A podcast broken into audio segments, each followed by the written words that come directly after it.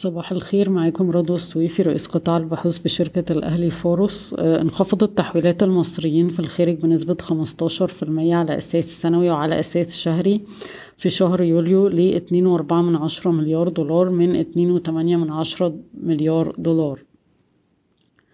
تستهدف مصر جذب سبعة وسبعة من عشرة لتمانية مليار دولار استثمارات أجنبية في قطاع النفط والغاز في العام المالي اتنين وعشرين تلاتة وعشرين. سترتفع رسوم معظم السفن العابرة بقناة السويس بنسبة 15% اعتبارا من 1 يناير 2023 باستثناء سفن الصب الجاف وسفن الرحلات البحرية اللي هتشهد زيادة 10% فقط. الزيادة المتوقعة في إيرادات القناة من ارتفاع الرسوم 600 مليون دولار في السنة. تلقت وزارة المالية آه، طلبات من 1400 آه، شركة ترغب في الانضمام للمرحلة الخامسة من مبادرة السداد الفوري لدعم الصادرات. يهتم جهاز قطر للاستثمار آه، بالدخول في قطاع السياحة في مصر وقطاع الضيافة سواء في فنادق قائمة أو من خلال استثمارات جديدة. يدرس البنك الآسيوي للاستثمار في البنية التحتية إقراض مشروع مترو أبو قير اسكندرية حوالي 250 مليون يورو. تستهدف الحكومة جذب استثمارات آه، قطاع خاص في آه، مستشفيات حكومية زي مستشفى هليوبوليس مملوكة للدولة في إطار خطة أوسع لفتح قطاع الرعاية الصحية أمام اللاعبين من القطاع الخاص.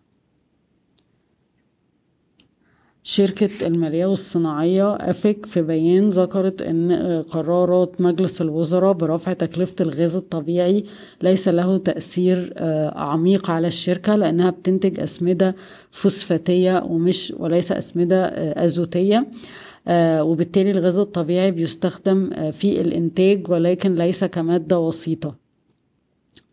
ولذلك بشكل غير مباشر آه، ارتفاع تكلفة الغاز آه، آه، ملوش تأثير عليهم بشكل مباشر.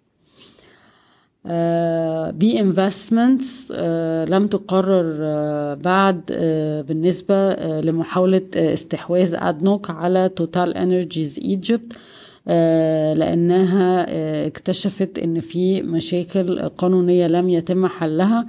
متعلقة بصلاحية إشعار نقل آه، الملكية آه، اللي هو من توتال انرجيز Marketing Afrique